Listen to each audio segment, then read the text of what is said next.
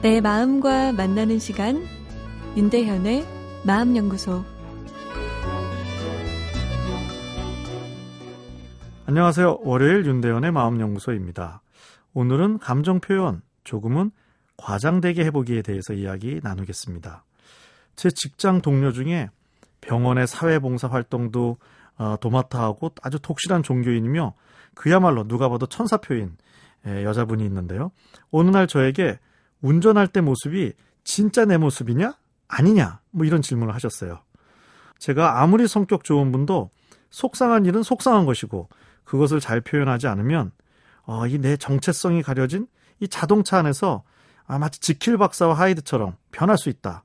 이렇게 이야기했더니 자신이 그렇다며 차만 타면 다른 사람이 된 것처럼 공격적으로 변해 누군가 앞에 끼어들면 너무 화가 나 차를 들이받고 심지어 때려주고 싶은 충동까지 느낀다며 아, 이런 자신이 무슨 사회봉사라며 아, 위선이 아닌지 고민이 된다 뭐 이런 얘기까지 하셨는데요. 평소보다 운전이 과격해졌을 때 다른 운전자를 욕하기 전에 혹시 내 뇌 안에 이 감성 시스템에 분노, 억울함 같은 부정적인 감정이 쌓여 이 과부하 상태는 아닌지 한번 의심해 봐야 되는데요. 부정적인 감정의 과부하는 불안, 우울 같은 감정의 문제뿐만 아니라 내 혈관과 심장의 건강까지도 해치기 때문입니다. 아, 저도 속상한 일이 있을 때면 습관적으로 이 내 마음을 조종하는 기술을 쓰는 절 발견하는데요. 속상한 일에 화내고 또 내가 기분 나빠지는 것 자체가 이 자존심이 상하기 때문에 아, 요즘 말로 루저가 되는 것이 싫어? 이 긍정적인 쪽으로 내 마음을 몰아가는 거죠.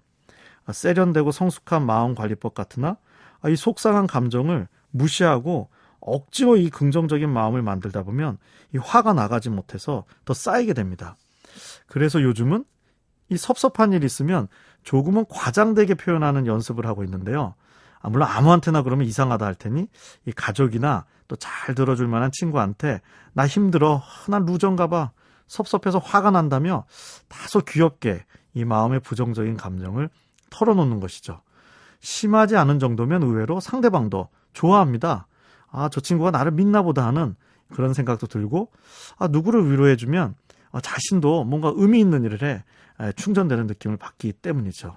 그리고 나 자신도 감정의 찌꺼기를 남기지 않고 태워버릴 수 있기 때문에 상쾌해진 마음을 경험할 수 있죠. 윤대현의 마음연구소. 지금까지 정신건강의학과 전문의 윤대현 교수였습니다.